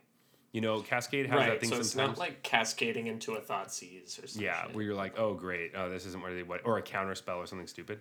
Like Right. this cascades. This is like end step play uh, the Wandering Emperor and a creature. You know, like or Liliana and the Wandering Emperor on end step. Like that's so fucking. Wait, wait, sorry. Does it say your turn? No, it just says from your hand. All right, we're good. Hand, yeah. So it- Um, I think it will be crazy. Now I am naming a bunch of double colored cards, which is going to be the problem. Um, so I already know that. Uh, but if this deck is around, we talked about Leyline Binding. We can put that card in this deck, um, and it's going to be playing all. Hey, let's get as many domain cards as we can, um, as far as like lands go, and then play your favorite legendary cards. I don't know what those are. There are a lot of them. They make if you didn't know, they make a lot of legendary cards now. Um, but I, I'm kind of thinking monocolored legendary ones, so you don't have to deal with casting double colors too often, Right. and then cascading all those, and your your main double colored or five colored card is Jodah. This is like last week when we talked about how it's annoying how once a tribe like rotates out, they print a tribal lord. Yeah, what the It's fuck? like now that Bard class is gone and like Esika is gone and Mm-hmm. like all of these legendary like enablers are gone. They now print the legendary super lord. they once the world tree is gone, that's the real Right, thing, the world right? tree. Yeah, true. That's what I was thinking. Like, oh, what's the best card to, to how to cast this card? World tree, it's gone. yeah, this is a super cool card. Uh, I'm hesitant to believe it that it, you know. I, I bet I'll lose to this card at some point. I, I bet that. I don't like this is definitely like a low tier. It's not. yeah, yeah, no, no. I think it's worth a shot, and that's why I put it in here. And I want somebody to do it, but I want that somebody to not be me. It's like finally the upside on a card is powerful enough to warrant this whole like like they've printed a lot of cards. It's like why don't you do five color legendaries? And it's like because the payoff sucks. Yeah, it's like this oh, is like no, that's a real fucking payoff. yeah. You have a giant I'm gonna jump. and you I'm gonna jump through some hoops, but I'm gonna get paid off Yeah. if I draw my Jodah. so. Anyway, there you go. Those are our our worth the slots for the season. We'll see. Oh, randomly it pumps itself. Eh? Yeah, It's like one of the few cards. Like normally they don't template cards that way anymore. I guess they wanted to make sure this was a six six because they wanted it above rate. So there you go.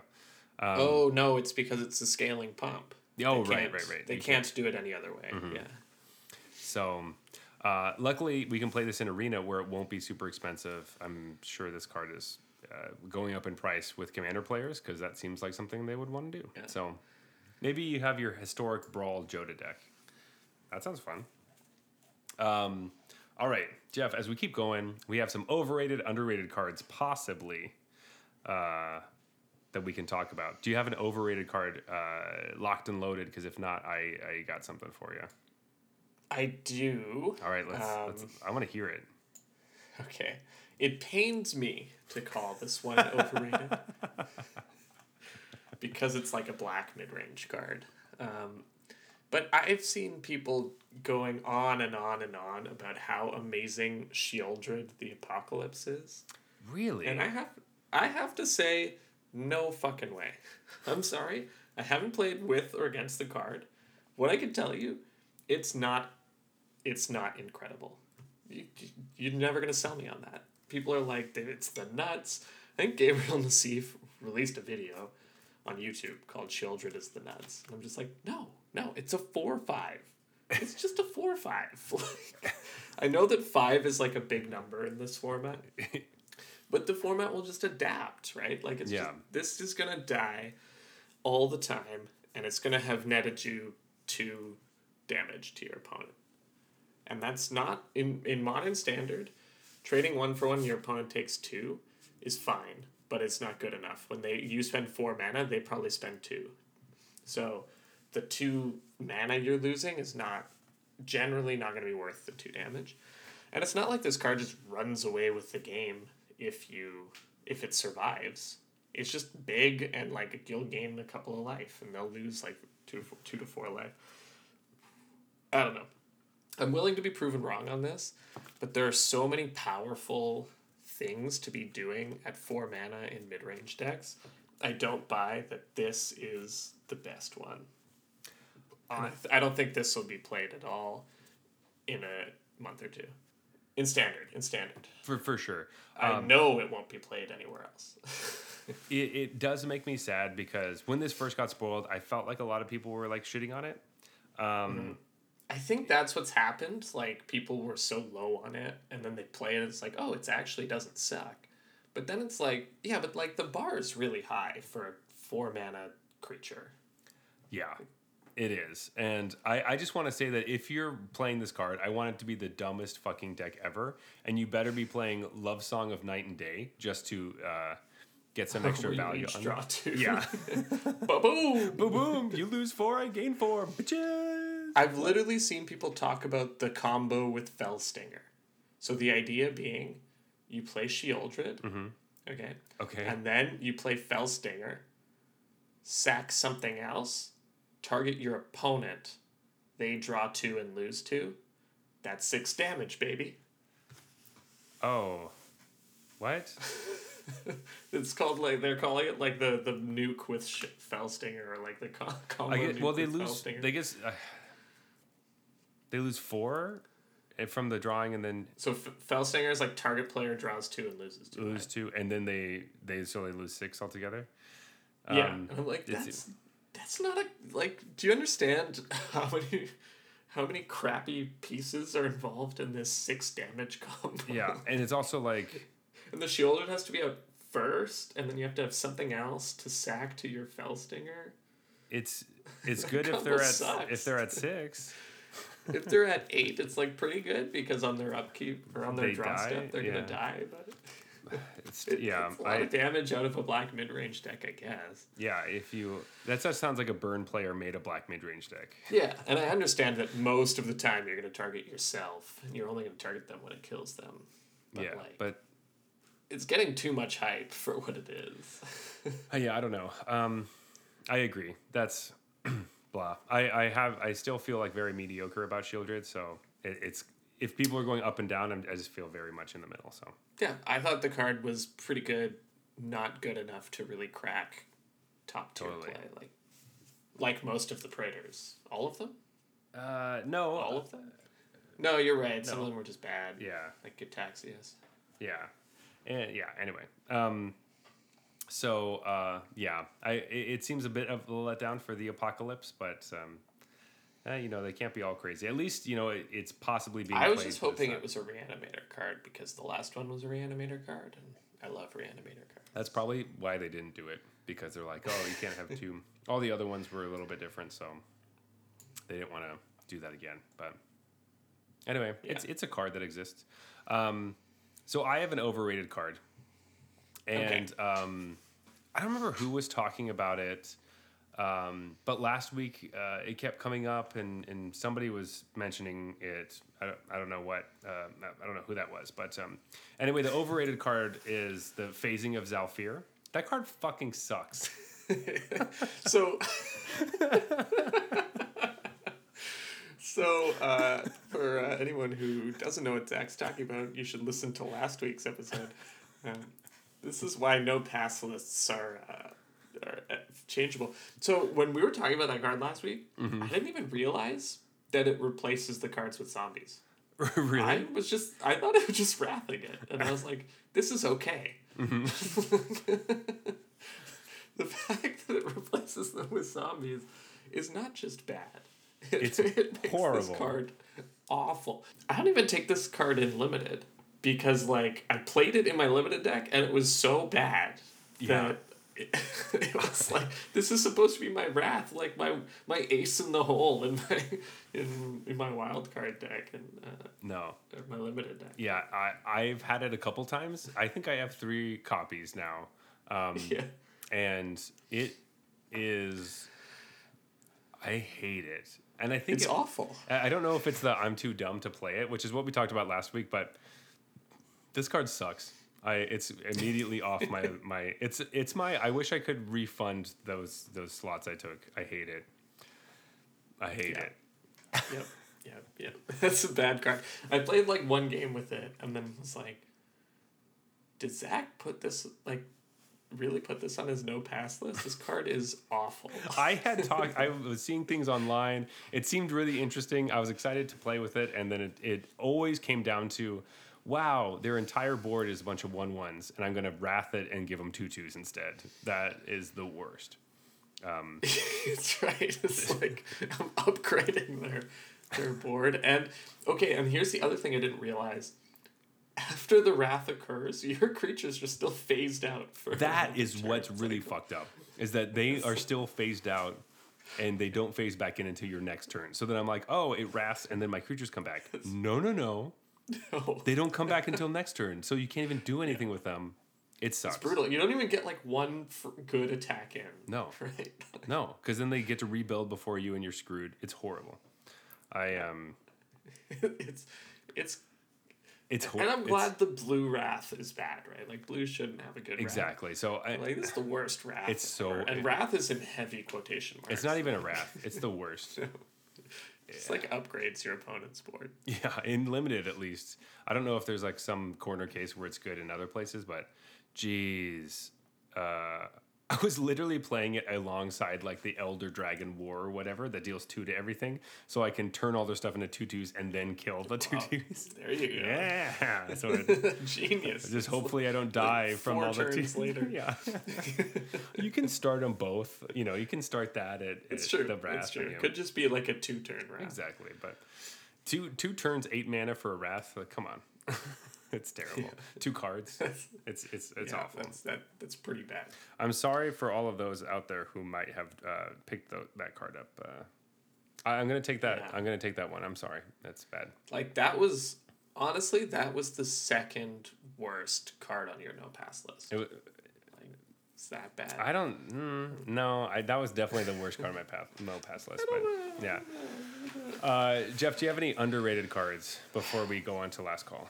Yeah, like always, I'm just I'm not totally sure on this one because nothing jumped out to me as like people are sleeping on this. It's really good. Because there are a few cards that I think are pretty good, but then other people also kind of think they're pretty good. Mm-hmm. I think the card I'm going to go with as underrated, and mostly this is based on not totally being sure how other people are rating this card, mm-hmm. but I know that I underrated it coming into the format Okay, I like that. and having played against it, I was like, oh, this card might actually get there. Yeah. And that's the cruelty of Gix. Okay. So this is three black black for a read ahead saga. The first one is like a a thought or a what's the card? It's like reverse duress. Mm-hmm. Target opponent reveals their hand. You choose a creature, a planeswalker. They discard. Second one is you search your library for a card, put that into your hand, and shuffle, and you lose three life. And the third one is put target creature from a graveyard onto the battlefield under your control. The thing I think I was missing is like all three of these abilities are really situational, and you wouldn't play that card in your standard deck. And you wouldn't play this saga if you had to start from one every mm-hmm. time. You wouldn't make that wouldn't make the cut either because often two of the three chapters are going to be bad. The fact that you can start it anywhere really makes the difference. So if you can start it at one and get value out of all three, it's obviously amazing. Getting two out of three is really good, but then these are all like situationally good effects. And so I think the whole package actually ends up being pretty good. That you can like, ah, they don't play creatures. I'm not going to start it on one. You know, I'm going to just like go get whatever I want. Or you know what? Like, oh, I have a good reanimator target right now. And by the way, the last one is any graveyard. Um, and so like you kill something good and then you just play this, you can immediately reanimate that. Or you, it- you make them discard the card, the Titan of Industry that you're going to reanimate or whatever. Right. Um, I think on the balance, it just kind of gets there. It's just a good card that generates enough value and is flexible enough with the read ahead that it's almost always true that you're going to be able to play this card and be happy. Whereas each ability individually is very is one of those abilities that's like strong under the right circumstances, but those circumstances don't always come up, so you don't play that type of card. Right. Yeah. No, I, I also like this card, and this is another card that reminded me of you, obviously because it reanimates, but um, just all the different pieces of it. And um, I didn't play against this one, but the other Black Saga, the Braids one, is also really good. That kind of reanimates too. Um, and so these read ahead sagas have been really interesting. Besides the Phasing of Zhalfir, that fuck that card, but um, all the Yeah, other maybe ones. my underrated should just broadly go to read ahead as a mechanic because I I didn't fully appreciate. It, Yeah. I think. Yeah, I, I've been getting pretty owned by some of those read ahead mechanics. So, uh, or the cards uh, more so. Um, all right, so I have an underrated card that I would like to talk Okay. about. I'm sorry, we're out of time. I am sorry, we're out of time.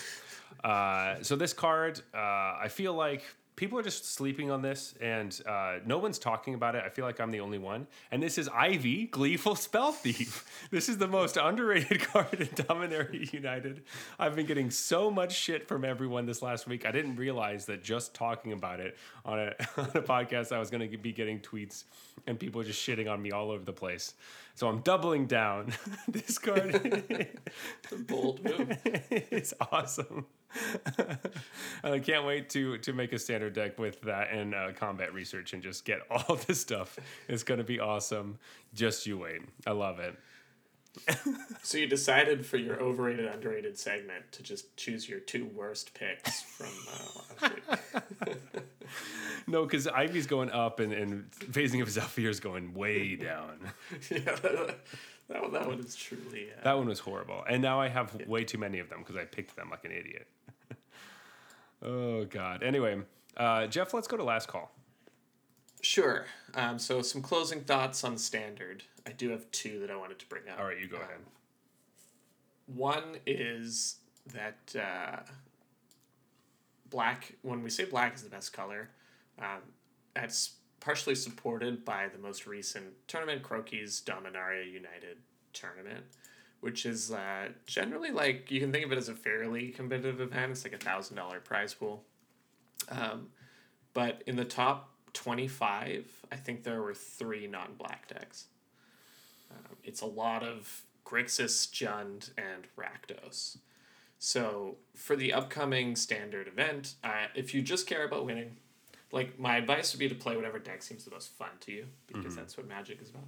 But if if we were only talking win percentages here, I think you'd want to be playing a red black based deck, whether that's Jund, Grixis, or just straight Rakdos. Um, that's what you're gonna want to do, and you probably include like I didn't go through all the deck lists and see how many Lilianas were in the top twenty five decks, but uh, I have uh, a a feeling it's a lot closer to hundred than you might expect. Those three non black decks are really ruining it. maybe maybe it's like eighty eight or whatever, but uh, But the rest of them, anyone who could play all four are is playing all four. yeah, it's Yeah. probably pretty close to that. It's like the Bonecrusher Giant tournament. Was like Oh gosh. uh, there were like 32 Bonecrusher Giants in the top eight or something. Um, but yeah, so that's just where we're at. And, and the format won't shake out that way because the best black deck, the best black mid range deck will sort of emerge to the top. And that'll leave room for other stuff. Right now, it's like four competing black mid range decks kind of thing yeah. mono black, red black, Grixis, and Jund. Um, I'm thinking Jund's probably gonna win, but I would play red black myself. Mm-hmm. The other thing I wanted to mention is I've played a quick standard event, and I want to give out a warning about the pain lands. I lost games because the auto tapper won't tap your pain lands. So when it's there's something you're playing and it is like black and two colorless, mm-hmm. it will not tap your pain lands. It'll tap like Swamp Swamp Mountain. Jeez. And then you'll be left to cast your next spell. You have two Sulfurous Springs or you have two pain lands. You now have to take damage to cast that spell because it left all your pain lands with the random spell. So, one of the downsides of pain lands, you do have to tap them manually because for whatever reason, the way it's coded, it doesn't because it's a dual land, it wants to save it. And so it won't use it to tap for the colorless mana in the spells you play. And I've literally lost games because I was like, well, I took I mean, I let it happen to myself more than once, and so that's a little bit on me because I was like, "Fuck the pain land thing again," but so I took like two, three extra damage, which loses you the game. yeah. Um, but just wanted to like throw that warning out there that you got to be careful with the and they might fix it, but you got to be careful with the auto tapper and pain lands. Yeah, that's a good one. I I, I do like that because uh, it, it's important. Hey, I I Yeah, in my pre-release I went uh, 2-0 and one, and the draw was game two. They lost because they used their pain land uh, on the turn before, and I had Xaxes if they used their pain land from the combat trick in my hand they didn't know about. So, yeah, it's uh, they it does matter. Like we said before, you can't just lean on them so heavily. So Right. The damage matters, and uh, generally, like when you're you get to this point where your mana's just good, you have like, you know, I have two mountains, I have two swamps, and Mm-hmm. three dual lands, one of which is a pain land. Arena will like somehow get you into this position where you're paying for a pain land in that situation, which you should never. Mm-hmm. Like when your mana's that good, you're solid. You should never be. The pain lands essentially just become wastes. yeah, Right? But Arena's algorithm doesn't have that built in, obviously. Um, so it's like a thing that all players would do naturally. It's like, okay, once I'm good on colors, the pain lands will always be covering the Colorless. colorless portion. But Arena doesn't have that. So, um, yeah, don't be like me. Don't lose games because you suddenly just have three pain lands untapped and you planned on casting two more spells. Like, thanks for those words of wisdom. I know I'm gonna I'm gonna forget that actually, and uh, oh, probably yeah. kill myself me a few times, Still going to lose to this. especially against mono red. yeah. um, where it matters the most. But let's go into last call and rate some of these beers that uh, we tried. Uh, we both tried technically. Um, anyway, so uh, as always, we rate our beers on a scale of bronze to mythic, just like the tiers in Arena. And this has nothing to do with whatever tier you are in currently, so don't feel bad if we trash your tier. But with that, bronze beers are in fact trash. They're horrible. You cannot finish drinking them, and you have to pour them out. Yeah, silver beers are basically uninteresting is the best word to describe them. Mm-hmm. Um, macro brews tend to fall into this category. Uh, gold beers are fine, but you won't really drink them that often. Yeah, platinum is one step up. They're solid. You would drink this again. Diamond is exceptional. You would recommend these to your friends and bring these to parties. And then mythic is the absolute best of the best. These are like whatever the opposite of the phasing of Zhalfir is. that's like this. Oh God, I feel so stupid. They, they're like one over phasing of Zhalfir. you Yeah. know? All right, Jeff, do you have your pick in your hand for tonight? Yes. All right, here we go. Three, two, one. Rhyme and reason. Oh, Oh, interesting. two orange cans. Yeah. Wow, that I mean, both my options were orange, but I know, but but you know, for me, it's different. Um, yeah, let's just start with rhyme and reason because we both tried it tonight. Yep. So uh, yeah, I just this one I, I haven't gone like like you said haven't gone back to in a long time. Maybe just because it's a pale ale and I'm not always getting those as instead of IPAs. But this is so smooth. It feels so tasty, nice. I think anyone who uh, is kind of on the fence with like bitterer beers and um, stuff like this, this is a really good. Like this is one of their flagship beers. This is like the a really nice classic. It has Citra, just like Jeff. You've always said that's like the cheater hops, quote unquote. Um, Yeah. But it's just delicious, and that's what it tastes like. It's very smooth and delicious, and and I I, I liked it a lot. They even call it a Citra Pale Ale.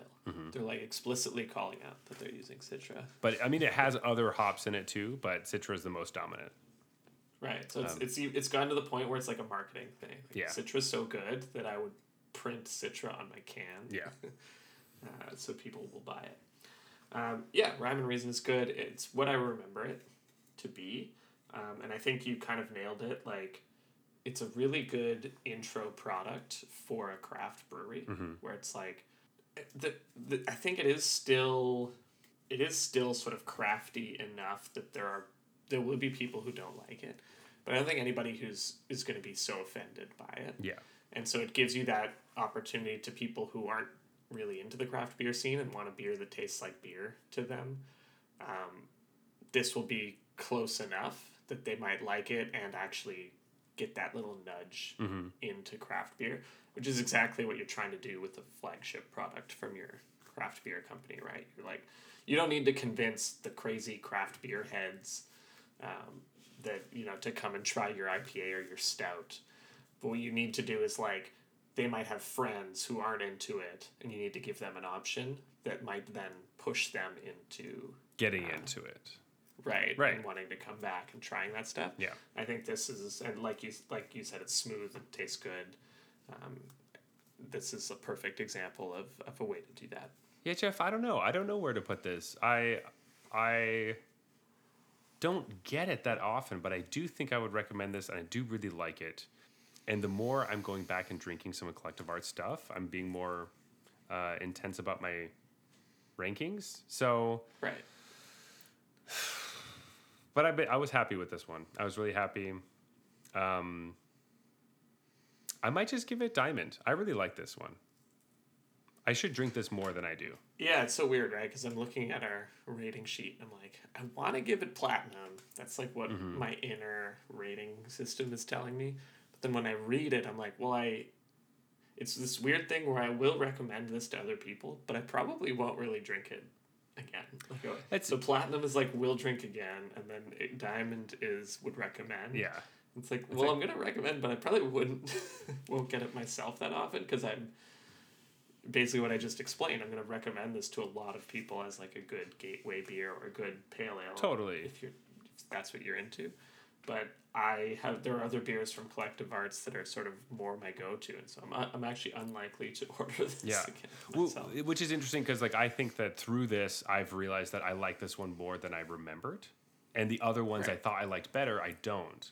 So then this is becoming more of my thing. But yeah, if if you know, I I think you're you're probably right. I was coming in thinking this was going to be platinum, and I just liked it more than I thought. I'm just gonna give it platinum. Do it, go for it.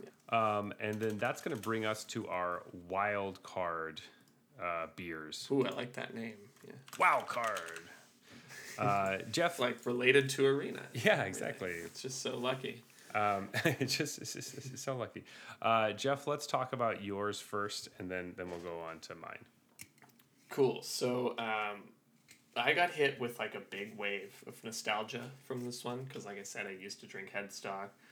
It's one of those like first IPAs in the craft scene, local craft scene that I got into, and then I just kind of stopped having it. Like I haven't really had Headstock in years. I don't think, um, and so that really made me appreciate it. And I think it's good. It's a West Coast style IPA, which is generally my preference. There are East Coast styles that I like, um, but you, if I had to choose, I would go West Coast style. And this is a good example of it. Um, but mostly, I think I just like remember as soon as I took a sip, I'm like, oh yeah, I used to drink this a lot. um, and so loved it, brought it back. Um, I didn't drink it for a long time because of their crappy can redesign. um, but now that they have an acceptable can redesign, I'm back. Nice. Back, baby. So, what are you thinking? Uh, for me, this is Diamond. Do it. Nice. That's good. So, you know, I've been really frustrated with these wild cards because it seems like yours is always way better than mine. Because um, I came in knowing that I don't like Naughty Neighbor very much. Um, uh, before I was like not always a big fan of like the the can before. Now I kind of like it a Right. little bit. I was thrown off that they changed it. It seems kind of weird to me at the time, but talking to you now about how it's changed a few times feels a little bit better. But overall, And it's like getting a little better every time. It's still not where I'd want it to be. yeah, I don't feel super great with it. It's like an eagle that's like kind of like a, I don't know, dare, daredevil, but um, But like we've moved from making fun of like half the world to making fun of just one country. Mm-hmm. exactly. So, So we're- we're getting that's better. true. That's true. Um, but with that being said, uh, it's it's probably gold. I'm not a. I don't love it. It's fine, uh, and I, I feel exactly the same way I think that I felt before. Where I was like, yeah, this is a beer that uh, is there, and um, i it's it's a pale ale, and Yeah, I've tried Naughty Neighbor Mm-hmm. plenty of times, and I think I would give it gold. yeah, that's that's kind of. Uh, yep. Oops. I feel exactly the the same way uh, as I have before. So that's uh, that's how it is. All right. Perfect. Hopefully, next episode we'll have all the same beers. But hey, it's kind of fun to have different ones, especially when we've kind of tried them before, so it doesn't feel so crazy. Last week I felt Right. very jealous, but uh, this week it's like, all right, it's fine. Um, let's go to closing time. So you can always reach us at the Arena Regulars on Twitter and Instagram. Yes, and also if you want to reach out to us personally, you can do that on the Arena Regulars Discord channel. And the best way to find that is actually on our Twitter. There's a pinned message that gives you an invite to the Discord. So go to our Twitter. Um, if you want to talk to me personally, and that didn't work, you can find me at Zeulberg, which is Z E U L B E R G, on Twitter and Instagram. But Jeff, where can they find you? Um, on the Discord. Perfect. Sounds good. Uh, you can always leave us a review on Apple Podcasts, on Spotify. Follow us on um, YouTube or any place that you can. Uh, but the reviews help a lot. So if you like the show, please give us a positive review and five stars because it uh, makes our podcast go up in the rankings, and that really helps us a lot. And we like it. This has been the Arena Regulars. Reminding you that I don't care who puts it on their no pass list, you should not take the phasing of Zhalfir. Good night.